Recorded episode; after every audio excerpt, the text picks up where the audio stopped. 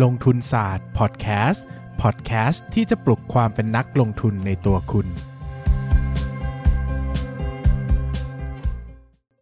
สวัสดีครับ ยินดีต้อนรับเข้าสู่รายการลงทุนศาสตร์พอดแคสต์รายการที่จะชวนทุกคนมาพัฒนาความรู้ด้านการเงินและการลงทุนไปด้วยกัน วันนี้นะครับก็เป็นวันปีใหม่เนาะจริง ๆ ก็เป็นวันที่ 3 แล้วแหละนะครับ แต่ก็ถือว่าเป็นเทปปีใหม่ เทปแรกของปีนะครับผมก็จะมาพูดคุยนอกเรื่อง ละกันไหมนอกเรื่องไหมก็นอกเรื่องนิดนึงนะครับ เกี่ยวกับการลงทุนบ้างไม่การลงทุนบ้างนะครับ ก็อยากจะเล่าเรื่องที่เกิดขึ้นในปี 2021 ของตัวเองให้ทุกคนฟังนะครับเผื่อจะเป็นภาพเป็นบทเรียนอะไรได้บ้างนะครับ ก็ก็มีทั้งที่เกี่ยวกับลงทุนแล้วก็ไม่เกี่ยวกับลงทุนนะครับ ดังนั้นเนี่ยก็ออกตัวไว้ก่อนว่าเทปนี้อาจจะไม่ได้วิชาการจ๋าเท่าไหร่นัก มีเรื่องส่วนตัวบ้างนะครับ แต่ก็อยากเล่าให้ทุกคนฟังนะครับ ผม นั่งตกตะกอนเนาะแล้วก็คิดว่าปี 2021เนี่ยถ้าจะมีเรื่องอะไรมาเล่าให้ท่านผู้ฟังฟังเนี่ยจะมีเรื่องอะไรบ้างนะครับ ก็ก็มองเรื่องหลักๆ มาได้ทั้งหมดเป็น 5 เรื่องด้วยกันนะครับ เรื่องแรกเนี่ยคงเป็นเรื่องของพอร์ตก่อนเนาะอยากเล่าก่อนว่าจริงๆเนี่ยพอร์ตปีนี้ผมค่อนข้างจะ perform มากๆนะครับ ก็เป็นปีที่ความมั่งคั่งรวมนะ net wealth เนี่ยสูงที่สุดในชีวิตนะครับ ก็ขึ้นมา 75 เท่าจากวันแรกที่ลงทุนเมื่อประมาณ 8 ปีที่แล้วนะครับ ก็ระหว่างทางเติมเงินนะ ไม่ได้เป็นผลการลงทุนอย่างเดียวนะครับ แต่ต้องบอกอย่างนี้ว่าจริง ๆ แล้วเนี่ยผมมีอิสรภาพทางการเงินแล้วนะครับ ก็ไม่ได้ขิงเนาะไม่ได้อวดไม่ได้อะไร แต่ก็ผมก็อยากจะลดทอนความความจริงจังกับการลงทุนลงหน่อยนะครับ ก็จริง ๆ ก็ไม่ได้ คำนวณผลตอบแทนโดยละเอียดมากนักนะ พูดกันตรงๆนะครับ เพราะว่าจริง ๆ ถือหุ้นอยู่ประมาณ 5-6 ประเทศเนาะแล้วก็ถ้าคำนวณจริงๆเนี่ยมันต้องเยอะมากนะ ทั้งเรื่องค่าเงินทั้งเรื่องอะไรอะไรเงี้ยนะครับ ก็ก็ก็เห็นพอร์ตเราเพิ่มขึ้นค่อนข้างเยอะนะครับ จากครึ่งปีหลังเนี่ยขึ้นมาประมาณสักแค่ครึ่งปีเนี่ยจำได้ว่าขึ้นมาประมาณสักสามันเกิน 30สิประมาณ 60%ได้ก็ก็คิดว่า ภาพรวมผลตอบแทนน่าจะดีมากแล้วแหละนะครับ แต่ก็ไม่ได้คิดว่ามันเท่าไหร่นะ ไม่รู้คิดว่าจะกี่เปอร์เซ็นต์กันแน่นี่ก็ตอบไม่ได้เหมือนกันนะครับ แต่รู้สึกว่าภาพรวมพอใจเนาะหมายถึงว่าก็ว่าโอเคแหละนะก็ก็ลดทอนละกันหมายถึงว่าเราไม่ได้ไปโฟกัสมันมากเท่าเก่า หมายถึงว่าไม่ได้ไปเคร่งเครียดว่าโอ้โหจะต้อง กี่เปอร์เซ็นต์ชนะเซ็ต total return เท่าไหร่ก็รู้สึกว่า เฮ้ย เท่านี้เราโอเคแล้วแหละ เรามีความสุขนะครับ สิ่งที่ผมอยากจะแบ่งปันก็คือว่าปีนี้ผม active กับการลงทุนน้อยลงมากนะ ใครติดตามชีวิตส่วนตัวผมบ้างนะ ก็จะรู้ว่าผมก็ไปเป็นนักเขียนค่อนข้างจริงจังนะครับ ไปเขียนนิยายเนาะไปเขียนบทละคร ไปเขียนวรรณกรรมประกวดอะไรหลาย ๆ สิ่งหลาย ๆ อย่างนะครับก็ลดทอนความเป็นนักลงทุนของตัวเองลงมาระดับหนึ่งเนาะหุ้นในพอร์ตส่วนใหญ่ก็จะเป็นหุ้นที่ ตั้งเป้าจะถือยาวโดยเฉพาะหุ้นต่างประเทศเนี่ยทุกตัวตั้งเป้าถือ 5 ปี 10 ปีทั้งนั้นนะหุ้นที่ถือมาตั้งแบบปี 18เนี่ย นี่ก็ปี 22 แล้วจะขึ้นปีที่ 4 แล้วนะครับก็ยังไม่ได้ขายส่วนใหญ่ก็ยังถืออยู่อย่างนั้นนะครับก็มองภาพระยะยาวเป็นหลักนะครับแล้วก็รู้สึกว่าเหนื่อยกับการต้องหาหุ้นบ่อยๆ เปลี่ยนหุ้นบ่อยๆ ก็พยายามจะเลือกหุ้นที่รู้สึกว่ารันเวย์มันยาวหน่อยนะแล้วก็เป็นปีที่พิสูจน์ว่าเฮ้ยการลงทุนบางทีไม่ต้องใช้ท่ายากมากนักนะครับโอเค ก็มีนักลงทุนหลาย ๆ ท่านที่ได้ผลตอบแทนเป็นร้อยเปอร์เซ็นต์จากการใช้ท่ายากๆในการลงทุนเนาะแต่ผมก็รู้สึกว่าผลตอบแทนที่ผมได้รับถ้าเทียบกับความ จริงจังที่ใส่เข้าไป ผมว่ามันก็คุ้มค่าแล้วแหละอาจจะไม่ได้เยอะมากนัก แต่ด้วยเวลาที่มีให้ด้วยความพยายามที่มีให้สำหรับเท่านี้ผมว่ามันก็คุ้มค่าที่สุดแล้วนะครับ ก็เลยคิดว่าโอเคเราพึงพอใจนะเราพึงพอใจกับสิ่งที่เราได้รับอะไรอย่างเงี้ยนะครับ คราวนี้ก็เรื่องพอร์ตเนาะก็เรียกได้ว่าค่อนข้างจะ พึงพอใจเนาะก็ก็มันก็ดีที่สุดในชีวิตแล้วแหละนะครับ แล้วก็อาจจะไม่ได้มองภาพไปไกลอีกเท่าไหร่นะ ว่าเราจะไปถึงไหนยังไงบ้าง เราคิดว่าเราอยู่ตัวพอสมควรกับชีวิตนะครับ คราวนี้พอมาเป็นเรื่องที่2เนี่ยก็อันนี้ก็เป็นเรื่องที่ สำหรับผมก็อาจจะเป็นเรื่องที่เกิดขึ้นท้ายๆปีเนาะแต่ก็นำมาเล่าก่อนก็คือว่าปีนี้ผมได้เอาหนังสือหนังสือหุ้นอย่างจริงจังเป็นเล่มแรกในชีวิตนะครับก็คือ Stock Lecture ลงทุนหุ้นได้ในเล่มในเล่มเดียวเนาะก็เปิด pre-order ไว้ตั้งแต่วันที่1ถึง30ธันวาคมนะก็ปิด pre-order ไปเรียบร้อยนะครับก็ขอบคุณทุกท่านมากๆนะครับที่สนับสนุนอุดหนุนผมเนาะก็ได้รับการตอบรับที่ดีมากๆนะครับยอดยอด pre-order ถือว่าสูงกว่าที่คิดมากๆนะแล้วก็ ดีใจมากๆนะครับที่ที่ได้รับการตอบรับแบบเหนือความคาดหมายที่สุด เรารู้สึกว่าเรายังอยู่ในสายตาของของเพื่อนๆนะครับของพี่ๆน้องๆที่ทำเพจที่เขียนเพจมาตั้งแต่ตั้งแต่ไหนแต่ไรนะครับ ยังได้รับความไว้เนื้อเชื่อใจในการจะเขียนหนังสือให้ทุกๆคนอ่านนะก็ดีใจมากในฐานะนักเขียนคนหนึ่งเนาะเป็นนักเขียนมันก็คงไม่มีความสุขใดมากไปกว่าการเขียนแล้วมีคนอ่านแล้วแหละนะครับ ซึ่งก็โชคดีว่าเล่มนี้ได้รับการสนับสนุนดีมาก แล้วก็ช่วยทำให้สำนักพิมพ์ของผมเนี่ย มีสภาพคล่องทางการเงินที่ดีขึ้นนะ ไปรอดนะ อยู่ได้ก็สำหรับผมก็ถือว่าเป็นเป็นเรื่องราวที่ดีมากๆนะครับกับการเริ่มต้นมาเป็นนักเขียนหุ้นแหละนะครับเพราะว่าปีก่อนหน้านั้นเราเขียนมันนี่เลคเชอร์ไปนะครับ ปีนี้ปี 21 เนอะเขียน Stock Lecture ไปนะครับ เดี๋ยวปีนี้จะเขียน Accounting Lecture นะครับ สอนเกี่ยวกับเรื่องการอ่านงบการเงินแบบนักลงทุนนะซึ่งก็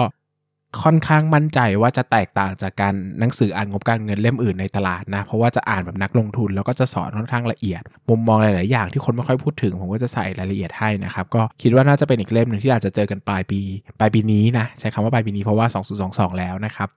เรื่องที่3เนี่ยก็เป็นเรื่องของ mental health ละกันนะครับ ก็สภาพจิตใจเนาะเนื่องจาก จริง ๆ แล้วเนี่ยหลายท่านก็น่าจะทราบนะครับว่าจริงๆเนี่ยผมก็เคยป่วยเป็นโรคซึมเศร้า แล้วก็รักษาจนหายขาดไปแล้วนะครับ แล้วก็ปีที่ผ่านมาเนี่ยมีมีวิกฤตโควิดนะค่อนข้างหนักหน่วงนะครับ แล้วก็เป็นช่วงปัญหาที่จริง ๆ แล้วการป่วยเป็นโรคซึมเศร้าเนี่ยมันก็มีประเด็นเรื่องว่ามันต้องมี connection กับผู้คนหมายถึงว่า ไม่ไม่ได้หมายว่า connection ที่แบบว่าช่วยกันทำมาหากินนะหมายถึงว่าการเชื่อมต่อกับผู้คนการพูดคุย การได้เจอหน้าเจอตาอะไรเงี้ยนะครับ แล้วช่วงช่วง work from home เนี่ยมันค่อนข้างจะเป็นช่วงเวลาที่หนักหน่วงมากสำหรับสำหรับสำหรับผมเนะเพราะว่าผมก็ขาดการติดต่อกับผู้คนไม่ได้เจอใครไม่ได้ออกไปไหนไม่ได้อะไรอย่างเงี้ยนะครับ ก็ก็ประสบปัญหาสภาพจิตใจอยู่ประมาณหนึ่งเหมือนกันนะครับ งานปีนี้ถ้าใครสังเกตนะไม่ว่าจะเป็นพอดแคสต์หรือว่าเป็นงานเขียนก็จะมีความกระท่อนกระแท่นนะครับพอดแคสต์ผมก็หยุดไปเป็นเดือน 2 เดือนเนาะมันก็โฮไม่ไหวนะครับมันมีชีวิตหลายด้านมากที่ต้องรักษา แล้วก็พออายุ 30 กว่าแล้วอะเราก็พูดกับตัวเองว่ามันไม่มีอะไรสำคัญไปกับไปกว่าสุขภาพร่างกายกับสุขภาพจิตใจเราแหละนะครับดังนั้นอะไรไม่ไหวต้องยอมรับว่าไม่ไหวก็คือไม่ไหวก็คือไม่ทำเนาะหมายถึงว่าเอ้ยจัดพอดแคสต์ไม่ไหวก็คือไม่ไหวแหละ เราเข้าใจว่าคนฟังก็เข้าใจเราว่า มันไม่ไหวจริง ๆ หรืองานบางชิ้นเนี่ย ไม่ไหวก็คือไม่ไหวจริง ๆ ก็ต้องก็ก็ต้องคุยกับทีมงานว่าอะไรทำได้ทำไม่ได้เลยนะครับก็เป็นช่วงเวลาที่เรียนรู้ว่าสุดท้ายแล้วสุขภาพสำคัญจริง ๆ แล้วก็หลายๆ ครั้งเราฝืนเราไม่ได้บอกคนอื่นเนะเราเราเราพยายามแบก responsibility มากเกินไป แต่พอเราคุยเนี่ยคนอื่นเขาก็เข้าใจเรานะ มันก็มันก็มันก็หาวิธีอารมุ่มอร่วย หรือจัดการ manage ให้มันผ่านไปได้ ซึ่งผมก็คิดว่ามันก็เป็นเป็นเรื่องที่ผมเรียนรู้อีกข้อหนึ่งนะครับ ข้อที่ 4 เรื่องที่ผมเคยพูดไปแล้วนะครับ ก็คือว่าในช่วงประมาณช่วงประมาณปีที่แล้วเนี่ยนะครับ ก็มีรุ่นพี่ที่ผมเคารพท่านหนึ่งนะเสียชีวิตนะครับ ก็เป็นรุ่นพี่ที่ในแวดวงนักลงทุนเนี่ยคงจะรู้จักกันเป็นอย่างดีนะครับ เพราะว่ารุ่นพี่คนนี้มีชื่อเสียง แล้วก็เป็นรุ่นพี่ที่มีพอร์ตใหญ่มากนะหลักน่าจะพันล้านนะครับก็เสียชีวิตลงอย่างกระทันหันเนาะผมเองได้พูดคุยกับรุ่นพี่คนนี้บ่อย อาจจะไม่ได้บ่อยมากนักนะ แต่ก็รู้สึกมีความสนิทสนมกันบางอย่าง เนื่องจาก ได้เคยคุยกัน แล้วก็รู้สึกว่ามีมันคลิกอะมันคุยกันแล้วมันรู้สึกพูดกันพูดคุยกันถูกคอเนะพี่เขาอาจจะเอ็นดูผมด้วยบางส่วนนะครับ ก็ทำให้เรารู้สึกว่าเราค่อนข้างจะเขาใช้คำว่าอะไรดีนะ เราค่อนข้างจะรู้สึกกับการจากไปของพี่เขาเป็นพิเศษในวันที่ผมรู้ข่าวเนี่ยผม มันสั่นสะเทือนมากในความรู้สึกอะมันเขาเรียกว่าอะไร เราเราไม่คิดว่าชีวิตมันจะมันจะเบาขนาดเนี้ยมัน มันแค่นี้จริง ๆหรออะไรเงี้ยมันมันมันมันมันมันแบบนี้จริงๆหรออะไรเงี้ยนะเนื่องจากผมอายุอาจจะประมาณสัก 30 มั้งเราอาจจะยังเราเจอการเสียชีวิตบ้างนะครับคุณพ่อผมเสียชีวิตไปแล้ว แล้วก็ญาติผู้ใหญ่หลาย ๆ คนก็เสียชีวิตไปหมดแล้วนะครับแต่คนในวัยวัยเดียวๆกันอะวัย 30 40อะไรเงี้ยเราไม่ค่อยเจอใครสูญเสียเท่าไหร่นะครับพอได้เจอมันก็รู้สึกว่าแบบ เอ๊มันมันทำให้เรากลับมาไตร่ตรองชีวิตเยอะขึ้นนะ ช่วงนั้นผมโฟกัสตัวเองมากๆนะตั้งคำถามกับตัวเองเยอะเยอะมากว่า ว่าเราเรามีชีวิตอยู่ทำไมนะเราเราใช้ชีวิตไปเพื่ออะไรนะครับ ส่วนหนึ่งก็ช่วงเวลาที่ผ่านมาประมาณสักอย่างที่ผมบอกนะผมเข้าตลาดหุ้นมา 7-8 ปีเนี่ยมันเป็นการวิ่งแบบแทบไม่พักฝีเท้าเลยนะครับ เพื่อที่จะไปถึงสิ่งที่เรียกว่าอิสรภาพทางการเงินนะก็ มันเหนื่อยนะพูดตรงๆว่าช่วงแรก ๆ ที่ลงทุนมันมันทุ่มเททุกอย่างมากๆนะครับ ถึงแม้ว่าเราอาจจะไม่ได้เหนื่อยเท่าคนอื่นนะ ยอมรับผมอาจจะไม่ผมอาจจะเป็นคนที่โชคดีอะพูดตรงๆก็เกิดมาในครอบครัวที่พอจะมีมีเงินทุนเริ่มต้นให้อยู่บ้างนะผมอาจจะไม่ได้ลำบากในแง่ของการหาเงินทุนมามาลงทุนเนาะแต่ผมก็ตั้งใจศึกษาให้เวลากับการอ่านหุ้นศึกษาหุ้นอย่างจริงจังมากๆนะครับมันเหมือนการมันถ้าเป็นการขับรถก็คือเหยียบ สุดคันเร่งเลยนะ ซึ่งบางทีมันมันก็ทำให้เราลืมที่จะมองข้างทางไปมองรายละเอียดชีวิตไปนะครับจนถึงจุดหนึ่งที่เรารู้สึกว่าเงินมันคือตัวเลขจริงๆอะ่ะแล้วมันก็ไม่รู้ว่าจะไปสิ้นสุดเท่าไหร่อะวันนี้มีร้อยล้านก็อาจจะอยากมี 200 มี 200 อยากมี 300 มี 300 อยากมี 400 มัน แล้วเมื่อไหร่จะพอนะเนาะมันก็กลับมาถามตัวเองว่าแล้วเรามีเงินไปทำอะไรอะ่ะ หมายถึงว่าเรามีเงิน วันที่มี 10 ล้าน 20 ล้าน 30 ล้าน 40 ล้านเนี่ยมันไลฟ์สไตล์เราไม่เปลี่ยนเลยนะ ความจริงไลฟ์สไตล์ผมก็ไม่เคยเปลี่ยนตั้งแต่วันที่มีล้านแรกนะ หมายถึงว่ามันก็มันก็อย่างนี้อะหมายถึงว่าเราเราเกิดมาในชีวิตแบบนี้ ถูก grooming มาแบบนี้ มีเพื่อน มีชีวิต มี perception ในการใช้เงินแบบนี้ ผมเติบโตมาในครอบครัวที่เป็นคนชนชั้นกลางเนอะ เราก็กินได้ หมายถึงว่าเราก็ไปกินบุฟเฟ่มือละห้าหกร้อยได้หนึ่งพันได้ไม่ได้ติด แต่พอมันสองพันเงี้ยก็เริ่มแบบ นิดนึงละสามพันก็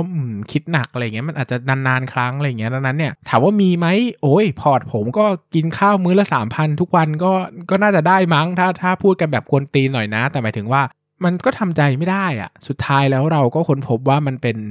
มันเป็นสิ่งที่มันฝังอยู่ข้างในเราอะแล้วก็มันไม่ได้เปลี่ยนกันง่ายนะ มันก็เหมือนเหมือนคนที่เกิดมาร่ำรวยสุดๆอะแล้วเขาก็ใช้เงินแบบคนรวยอะ แล้วเขาก็ไม่สามารถเปลี่ยนไปใช้เงินแบบคนไม่มีเงินได้สมมติว่าถ้าวันหนึ่งเขาจนลงเนาะแต่สำหรับเราที่เกิดมาเป็นคนชนชั้นกลางอะ่ะผมบ้านผมในชนชั้นกลางมากนะยิ่งตอนเด็ก ๆ ก็ถือว่าแบบเออพ่อผมขับรถสองแถวแม่เป็นแคดดี้สนามกอล์ฟอะไรเงี้ยเราไม่ได้มีเงินเยอะเราก็ใช้ชีวิตอยู่แบบนี้อะนะเราก็มีชีวิตอยู่แบบนี้เราไม่ได้คุ้นเคยกับการเปลี่ยนรถบ่อยๆ ซื้อบ้านหลังใหม่ ไปใช้ชีวิตอะไรหรูหราก็มีบ้างนะ ไม่ได้เถียงก็มีบ้างแต่หมายถึงว่าเบสออนมันมันไม่ใช่แบบนั้น เราก็ไม่ได้ ไขว่คว้าอะไรไปถึงว่าโอ้โหผมมีเงิน 10 ล้านผมก็ไม่ได้ตื่นเต้นจะไปซื้อคอนโดแห่งใหม่ แล้วก็รู้สึกว่าที่นอนอยู่ก็โอเค ก็นอนได้ แล้วก็ไม่รู้จะมากกว่านี้ทำไมอะไรเงี้ยนะครับมันก็มันก็เลยทำให้ทุกอย่างมันง่ายขึ้นด้วยมั้งในการจัดการชีวิตเราก็รู้สึกว่าเฮ้ยเราอยากเอาเวลาไปใช้ในสิ่งที่เราอยากทำจริงๆอะ่ะมีความสุขกับมันจริง ๆอะไรเงี้ยนะครับก็การจากไปของรุ่นพี่คนนั้นนะครับก็ให้อะไรกับผมเยอะมากๆ แล้วก็ ผมไม่เคยลืมเลยนะครับ ยังระลึกถึงรุ่นพี่คนนั้นอยู่ตลอดเวลา แล้วก็ยังเตือนตัวเองเสมอว่า อย่าลืม อย่าลืมว่าชีวิตมันมันมันว่างเปล่าแล้วก็เบามันแบบอ่อนเบามาก เราอย่าไปเชื่อมั่นนัก อย่าไปคิดภาพไกลนักว่าตัวเองจะ 60 70 บางทีเราอาจจะอายุ 32 33 ก็ได้อะไรเงี้ยนะครับก็ก็เป็นมรณานุสติเนาะไม่รู้ว่าใช้คำนี้หรือเปล่าแต่เป็นการเตือนตัวเองตลอดเวลาว่าชีวิตไม่แน่นอน ใช้คำนี้ดีกว่าชีวิตไม่แน่นอนดังนั้นก็มีสติตลอดเวลาว่าทำอะไรอยู่แล้วกำลังจะทำอะไรต่อไปเนาะให้ความสำคัญกับเวลามากๆ เพราะเราไม่รู้ว่าเรามีอยู่เท่าไหร่นะครับ สุดท้าย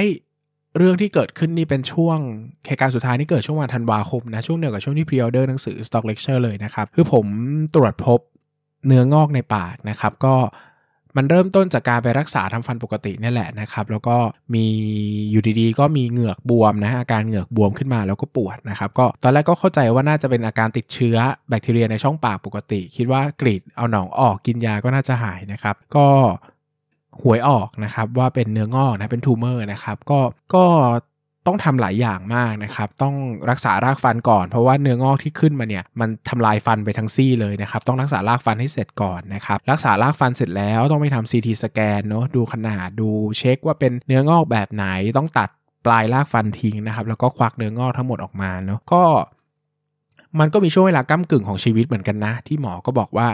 มันก็มีโอกาสเป็นได้ทั้งแพร่กระจายกับไม่แพร่กระจายเนาะ ถ้าไม่แพร่กระจายเนี่ยก็แปลว่าควักออกแล้วก็จบ นะแล้วก็หายก็คิดซะว่าอยู่ดีๆก็มีแนวโผล่ในปากก็ไม่รู้ควักออกแล้วรักษาเย็บก็จบไปอะไรเงี้ยนะครับ แต่ก็อีกแบบหนึ่งก็จะเป็นแพร่กระจายนะครับ หมายถึงว่าก็เป็นมะเร็งแปลง่าย ๆนะครับ เป็นมะเร็งนี่ก็คือเรื่องใหญ่ นั่นหมายความว่าต้องต้องต้องผ่าอะไรมากกว่านี้อีกนะต้องเอาอาจจะต้องเอาผิวหนังบางส่วนออก เอาเนื้อบางส่วนออก แล้วก็อาจจะต้อง แน่ๆก็คือต้องทำเคมีบำบัดนะครับ เข้ารับเคมีเทอราปี ต้องรับยาฉายรังสีอะไรหรือเปล่าไม่รู้อะเป็นขั้นตอนอีกมากมาย แล้วก็ถ้าต้องไปตรวจเต่าน้ำเหลือง ถ้ามะเร็งกระจายไปแล้วก็อาจจะเป็นเรื่องใหญ่นะ ก็เป็นช่วงเวลาที่ก้ากึ่งในชีวิตว่าเราจะเป็นมะเร็งหรือเปล่านะ อายุ 31 เองอะ่ะถ้าเป็นมะเร็งนี่แจ็คพอตแตกมากเลยนะ แล้วก็เฮ้ยแต่ตอนนั้นต้องเล่าว่าดีใจนะ หมายถึงว่าเรา จำได้เลยว่ารู้ข่าวแรก ๆ มันยังเป็นช่วงเวลาแห่งความแบบประสาทแดกนะพูดตรงๆ ก็คือหมอก็หมอก็บอกว่าโอกาสที่จะเป็นมะเร็งเนี่ยมันไม่เยอะหรอกนะ เพราะว่าจากพื้นที่ลักษณะเนื้องอกใดๆเนี่ย มันน่าจะเป็นมันน่าจะเป็น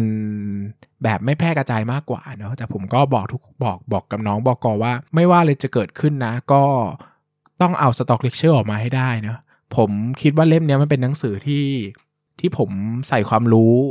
เรียบเรียงความคิดทุกอย่างใส่ไปแล้ว อาจจะไม่ได้เขียนลึกทุกอย่างเพราะว่ายังเก็บไปเขียนเล่มอื่นบ้าง แต่เล่มนี้ยังไงก็ต้องออกมา ถึงแม้ว่าจะไม่มีคนซื้อก็ต้องออกมา เพราะว่าเราเชื่อว่านี่คือคือการตกตะกอนชีวิตเกือบสิปีในตลาดหุ้นของเรา แล้วเราว่ามันมีประโยชน์อะถ้าเราให้คนอ่านตัดสินใจเราบอกงี้เราให้คนอ่านตัดสินใจขายไม่ได้ไม่เป็นไรครับ เราเราให้เต็มที่ไปก่อน ก็บอกบอกกับทุกคนว่าเออถ้ามีอะไรขึ้นมาก็ ยังไงต้องขายนะ หมายถึงว่าขายไม่ได้ก็ต้องขายต้องพิมพ์ออกมา ต้องให้มันอยู่ในตลาดหุ้นนั่นแหละ สักคนมันอาจจะมาหยิบอ่านแล้วมันได้อะไรจริงๆเนี่ยผมก็ผมก็สั่งเสียไว้เนาะแต่ก็ช่วงเวลานั้นก็เป็นช่วงเวลาที่ยากลาบากพอสมควร เพราะว่าก็เป็นช่วงธันวาคมนี่แหละผ่านมาสดๆร้อนๆเลย ผมเพิ่งไปผ่าตัดครั้งล่าสุดมาเมื่อประมาณอาทิตย์ที่แล้วเองนะครับ ก็มันเป็นการเข้าโรงเข้าโรงพยาบาลแล้วก็เข้าคลินิกแบบเกือบจะวันเว้นวันเลยแหละผ่า ผ่าแล้วเย็บ เย็บแล้วผ่าผ่าแล้วเย็บ รักษานู่นรักษานี่มันต้องแก้หลายส่วนมากเนอะในปาก มันต้องมันมีทั้งการติดเชื้อ มีทั้งเนื้องอก มีทั้งรากฟันที่ตายไปแล้ว แล้วยังต้องไปเช็คอาการของรากอื่น ๆ ในปากด้วยนะผมทำหลายอย่างกับกับฟันพอสมควรนะครับ ก็เป็นช่วงเวลาที่ผมเหนื่อยมาก แล้วก็ท้อแท้กับการรักษาการทำอะไรแบบนี้นะครับ โดยเฉพาะเรื่องความกังวลที่ไม่รู้ว่าจะเป็นมะเร็งหรือเปล่านะครับ ก็ ก็มีช่วงหนึ่งที่ยอมรับว่าดีเพรสมากแย่มากๆกับชีวิตเนี่ยแบบไม่คุยกับใครเลยอยู่ในห้องเงียบๆปิดไฟ ลาป่วยนอนเฉยๆอยู่ในห้องนะครับ ไม่คุยกับใครเลยเนาะก็ก็แย่มากนะครับ วันหนึ่งก็มีรุ่นพี่ที่เคารพโทรมานะ เป็นอาจารย์ที่มหาวิทยาลัยที่เคยสอนผมมาแล้วโทรมา ผมก็ถ้าเป็นคนอื่นผมจะไม่รับ แต่พอดีเป็นอาจารย์ก็เลยเกรงใจเนี่ยเขาเขาเป็นอาวุโสนะ ก็คุยกันนะครับพอดีอาจารย์เขาก็เรียนทางด้านการทำจิตบำบัดมา ผมก็รู้แหละว่าอาจารย์เขาโทรมาทำจิตบำบัดเราเนี่ยแหละแต่เขาไม่ได้บอกหรอกว่าเขามาโทรมาจงใจจะมาเยียวยาเรานะครับเขาก็บอกว่าเออเราก็คุยกันคุยกันเรื่อง condition นู่นนี่นั่นนะอาจารย์ก็บอกว่า จริง ๆ ที่เรากำลังเป็นแบบเนี้ยเพราะเรากำลังยึดติดกับชีวิตแหละว่าชีว่าชีวิตเรามันจะต้องดี หมายถึงว่า เราไม่ยอมรับว่าชีวิตเราเปลี่ยนไปทุกวัน ร่างกายเราเปลี่ยนไปทุกวัน เราเราตั้งคำถามกับตัวเองไม่หยุดว่าทำไมต้องเป็นเราอะทำไมต้องมีเนื้องอกในปากเราอะ เราอยากจะย้อนเวลากลับไปตอนที่เราไม่มีเนื้องอกนี้เนาะซึ่งอาจารย์บอกว่ามันเป็นไปไม่ได้เบสเบสต้องยอมรับก่อนว่าเบสมีเนื้องอกในปากแล้ว แล้วความเป็นจริงข้อนี้จะเปลี่ยนแปลงไม่ได้ มันต้องมันต้องไปต่ออะเหมือนเขาบอกว่าคนเราเนี่ย ถ้าเราไม่เหยียบในในที่ที่เรายืนอยู่เนี่ย มันจะก้าวไปต่อไม่ได้ พื้นที่มันจะสั่นคลอน เราจะเดินต่อไปไม่ได้ ถ้าเราไม่ยอมเหยียบไปก่อน การที่เราจะก้าวต่อหรือจะทะยานจะกระโดดจะวิ่งเนี่ย มันต้องเหยียบที่ที่เรายืนก่อนให้มันให้มันมั่นคงก่อนเนาะเออ ซึ่ง คำพูดนั้นมันเหมือนการดีดนิ้วปลุกสติผมขึ้นมาว่าเฮ้ย เราป่วยไปแล้วอะ่ะ มันมีเนื้องอกในปากเราอะ่ะทำไงอะ่ะทำอะไรไม่ได้แล้วอะ่ะ มันคือการเตือนทุกอย่างเลยว่า เฮ้ย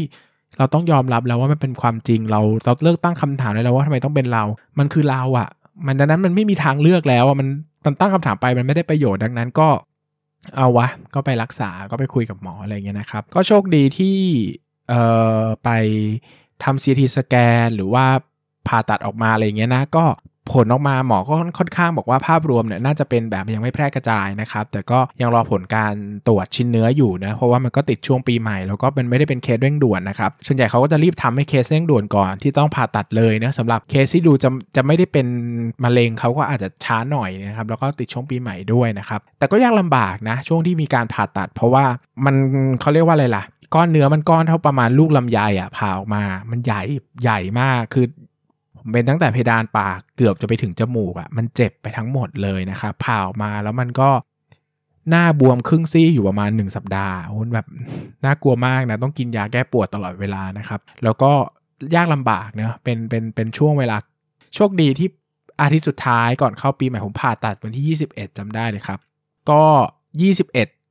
ถึง 28 นี่คือพังมาก 1 สัปดาห์นะช่วงนั้น 1 สัปดาห์ก็พังมาก ก็โชคดีครับว่ามันมาทุกอย่างมันก็เริ่มคลี่คลายเมื่อผ่านไปประมาณสักสัปดาห์หนึ่งยี่สิบเก้าสามสิบสามเอ็ดหนึ่งสองนี่ก็เป็นช่วงเวลาที่เฟสทีฟนะได้เฉลิมฉลองเพราะว่าก็ดีขึ้นมากนะครับ ได้ออกไปกินข้าว เจอเพื่อนนะใช้ชีวิตเดินเล่นกับเมืองหลวง ใช้เวลาที่ไม่ได้ไม่ได้ใช้เท่าไหร่ในในช่วงเวลาที่ผ่านมา เพราะว่าเต็มไปด้วยความทุกข์ความเครียดเนาะก็ สุดท้ายแล้วเรื่องทั้งหมดที่ผมเล่านะครับ ก็มีอยู่หลายเรื่องด้วยกันเนอะไม่ว่าจะเป็นเรื่องพอร์ต เรื่องหนังสือ เรื่อง mental health นะครับ เรื่องการจากไปของรุ่นพี่ที่เคารพ แล้วก็เรื่องเรื่องของเรื่องของเนื้องอกในปากผมนะครับ ถ้าผมจะสรุปเป็นข้อคิดข้อเดียวที่น่าจะครอบเรื่องทั้งหมดได้ ไม่ว่าจะเป็นเรื่องไหนก็ตามในในใน ในทั้งหมดเนาะก็ผมคิดถึงคำพูดของท่านติสนาฮานนะครับ ซึ่งเป็นนักบวชที่สอนเรื่องเกี่ยวกับความเชื่อนะการใช้ชีวิตอะไรอย่างเงี้ยนะครับเขาก็เคยเขาเคยพูดประโยคหนึ่งซึ่งผมชอบมากๆนะเคยทำเคยทำโค้ดลงลงทุนศาสตร์ด้วยนะแล้วก็เป็นคำพูดที่ผมชอบมากๆเลยนะครับท่านพูดว่าเราไม่เคยใช้ชีวิตอยู่ในอดีตและอนาคตนะมัน only a now อะครับ เราใช้ชีวิตอยู่แค่ปัจจุบันเท่านั้นนะ แบบ we never live in the past or or the future นะครับ